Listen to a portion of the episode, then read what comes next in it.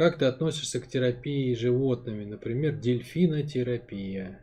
Да, слушай, вот ты подкинула, конечно, Татьяна. Чего я не, проходил пока, так это дельфинотерапию.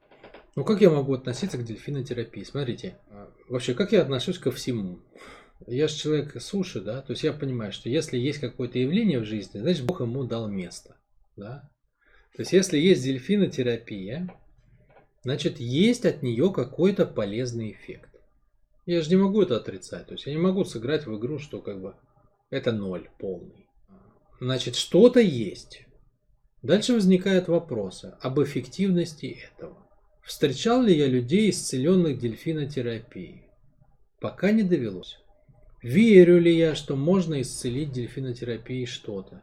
Ну, что-то, наверное, да, но я не знаю, что и в какой мере. То есть, насколько это эффективный метод, ну, надо как бы разобраться, как он работает и на что он нацелен. То есть, можно ли исцелить дельфинотерапией, там, я не знаю, обиду на маму? Нет, невозможно. Исключено. Исключено. Можно ли дельфинотерапией снять напряжение с тела? Тоже нет.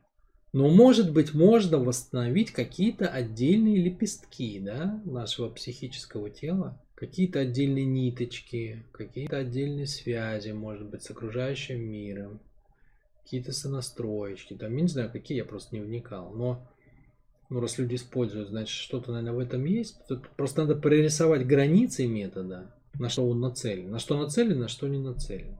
А там, где нацелен, посмотреть, этого можно достичь быстрее. Или дельфины это единственное средство.